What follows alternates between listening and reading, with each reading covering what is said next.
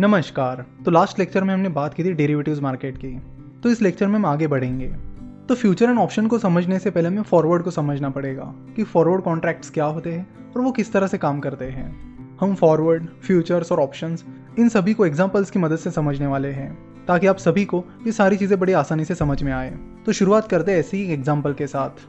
मान लीजिए कि आपको 10 ग्राम गोल्ड खरीदना है और गोल्ड खरीदने से पहले आप थोड़ा गोल्ड का एनालिसिस करने लगते हो।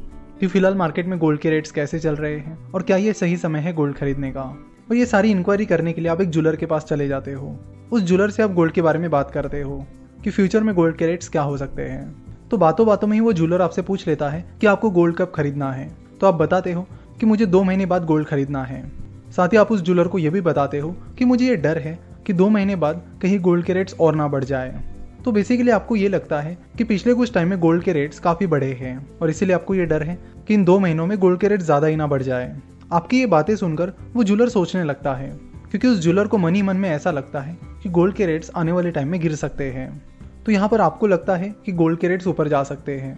वही उस ज्वेलर को लगता है कि गोल्ड के रेट्स नीचे जा सकते हैं। और इसी बात पर अपनी अपनी रिस्क लिमिट करने के लिए वो ज्वेलर आपसे पूछता है कि क्या आप हमारे साथ एक फॉरवर्ड कॉन्ट्रैक्ट करोगे?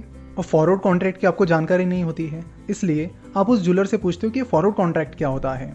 जिसके बाद वो ज्वेलर आपको बताता है कि फॉरवर्ड कॉन्ट्रैक्ट एक ऐसा कॉन्ट्रैक्ट होता है, जिसमें हम फ्यूचर डेट के ट्रांजेक्शन के लिए करार करते हैं। जिस पर वो ज्वेलर आपको समझाता है कि देखो, आपको लगता है कि गोल्ड की प्राइसेस बढ़ जाएगी। वही मुझे लगता है कि गोल्ड की प्राइसेस कम हो जाएगी। तो क्यों ना हम एक फॉरवर्ड कॉन्ट्रैक्ट करें, जिसके प्राइस हम फ़िलहाल जितनी प्राइस है उतनी ही रखते हैं, यानी चालीस हज़ार रुपये रखते हैं। तो दो महीने बाद आप मुझे चालीस हज़ार रुपये पे करिए और मैं आपको दस ग्राम गोल्ड दे दूँगा। फिर चाहे रेट्स कुछ भी हो, चाहे ज़्यादा हो या कम हो तो ये फॉरवर्ड कॉन्ट्रैक्ट सुनकर आपको भी अच्छा लगता है कि हाँ मुझे तो यही डर था कि ये रेट चालीस हज़ार के ऊपर ना चले जाए। अब इस फॉरवर्ड कॉन्ट्रैक्ट की प्राइस ही चालीस हज़ार रुपये है तो ये मेरे लिए काफ़ी अच्छी बात है कि मुझे दो महीने बाद भी दस ग्राम गोल्ड चालीस हज़ार रुपये में मिल जाएगा। वही वो जूलर ये सोचता है कि ये डील मेरे लिए भी काफ़ी अच्छी है, क्योंकि मुझे लग रहा है कि गोल्ड के रेट्स आने वाले दो महीने में गिरने वाले हैं। तो गोल्ड रेट्स दो महीने बाद अड़तीस हज़ार रुपये ही क्यों ना हो जाए? मैं तो ये गोल्ड चालीस हज़ार में ही बेचूँगा। तो इस गोल्ड कॉन्ट्रैक्ट को करके आप दोनों भी खुश हो जाते हो। यानी वो ज्वेलर भी खुश हो जाता है और आप भी खुश हो जाते हो। तो इस फॉरवर्ड कॉन्ट्रैक्ट में आप उस ज्वेलर के साथ ही कॉन्ट्रैक्ट करते हो कि दो महीने बाद आप उस ज्वेलर को चालीस हज़ार रुपए दे दोगे और उसके बदले में वो ज्वेलर आपको दस ग्राम गोल्ड दे देगा। फिर दो महीने बाद चाहे उस गोल्ड की प्राइस कुछ भी क्यों ना हो, आपको चालीस हज़ार रुपए ही पे करने हैं और उसके बदले में उस ज्वेलर को आपको दस ग्राम गोल्ड ही देना है। दैट सेट फिर धीरे धीरे दो महीने निकल जाते हैं और वो दिन आ जाता है जिस दिन का आपका कॉन्ट्रैक्ट रहता है। जैसे ही दिन की शुरुआत हो जाती है, आप उस ज्वेलर के पास चले जाते हो और उन्हें कहते हो कि आज की डेट का हमारा कॉन्ट्रैक्ट था, कि आज मैं आपको चालीस हज़ार रुपये दूँगा और आप मुझे दस ग्राम गोल्ड दे दोगे। आप देखते हो कि आज गोल्ड का rate forty one thousand rupees चल रहा है। आप मन ही मन में काफ़ी खुश हो जाते हो कि मुझे तो एक हज़ार रुपये का फ़ायदा हो गया। इस फॉरवर्ड कॉन्ट्रैक्ट की वजह से आज मुझे अच्छा खासा फ़ायदा मिल गया। नहीं तो मुझे दस ग्राम गोल्ड के लिए फोर्टी वन थाउज़ेंड रुपीज़ पे करने पड़ते। लेकिन इस फॉरवर्ड कॉन्ट्रैक्ट की वजह से मुझे दस ग्राम गोल्ड के लिए सिर्फ़ चालीस हज़ार रुपये ही पे करने हैं। यहाँ आप तो खुश हो, लेकिन जो जूलर है, वो खुश नहीं है।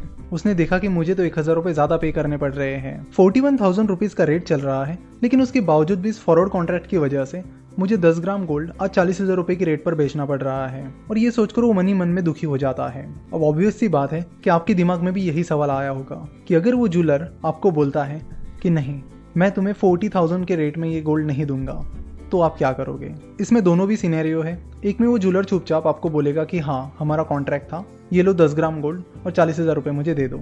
वो एक हज़ार रुपये का लॉस अपने ऊपर ले लेगा। लेकिन यहाँ पर एक और सिनेरियो भी हो सकता है कि जूलर आपको मना कर देगा कि नहीं फोर्टी थाउज़ेंड पे मैं दस ग्राम गोल्ड आपको नहीं दूँगा।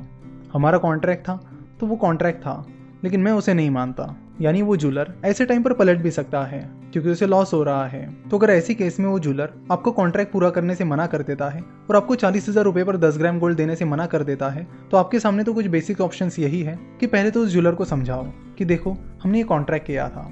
और इस कॉन्ट्रैक्ट के तहत तुम्हें मुझे चालीस हज़ार रुपए में दस ग्राम गोल्ड देना होगा। कॉन्ट्रैक्ट के दिन तुमने हाँ बोला था, मैंने हाँ बोला था, और इसी के चलते हमने ये कॉन्ट्रैक्ट किया था। लेकिन इतना सब कुछ समझाने के बावजूद भी अगर वो जूलर नहीं मानता है तो फिर आप बोलोगे कि चलो मैं पुलिस कंप्लेंट फ़ाइल करता हूँ। तो अगर पुलिस कंप्लेंट आप फ़ाइल करते हो तो उसके लिए आपको दिखाना होगा कि आपने जो कॉन्ट्रैक्ट किया है, वो लीगल कॉन्ट्रैक्ट था या नहीं। अगर आपने लीगलाइज तरीके से वो कॉन्ट्रैक्ट किया है तो फिर पुलिस उसे मानेगी और उसके हिसाब से कार्रवाई भी करेगी। लेकिन कोर्ट में फिर लंबे टाइम तक उसका सिलसिला चलता रहेगा और पता नहीं कब रिज़ल्ट आएगा और उसका फ़ायदा भी आपको सही में मिलेगा या नहीं। और अगर आपने जो फॉरवर्ड कॉन्ट्रैक्ट किया है वो लीगलाइज तरीके से नहीं किया है, यानी बॉन्ड पेपर पर, या लीगलाइज तरीके से नहीं किया है तो वो लीगली स्टैंड नहीं करेगा, और आप कंप्लेंट भी फ़ाइल नहीं कर पाओगे। जिसके चलते आपको उस कॉन्ट्रैक्ट का कुछ भी फ़ायदा नहीं हुआ। जबकि ये डील आपके साइड में अच्छी साबित हुई थी, उसके बावजूद भी आपके उस प्रॉफिट पर पानी फेर जाएगा। तो आप सोचोगे कि यार ये तो बहुत बड़ा प्रॉब्लम है तो फिर फॉरवर्ड कॉन्ट्रैक्ट कर ही क्यों? फॉरवर्ड कॉन्ट्रैक्ट में तो कभी भी सामने वाली पार्टी डिफ़ॉल्ट कर सकती है, यानी कॉन्ट्रैक्ट पूरा करने से मना कर सकती है। तो ऐसे केस में क्या हो सकता है? तो इसका ही सोल्यूशन है फ्यूचर्स मार्केट तो यहाँ जो डिफ़ॉल्ट का प्रॉब्लम था, वो फ्यूचर्स में सॉल्व हो गया है। कैसे? इसे हम अगले पार्ट में देखेंगे। तो आशा करता हूँ कि आपको इस एग्ज़ाम्पल की मदद से फॉरवर्ड कॉन्ट्रैक्ट समझ में आया होगा।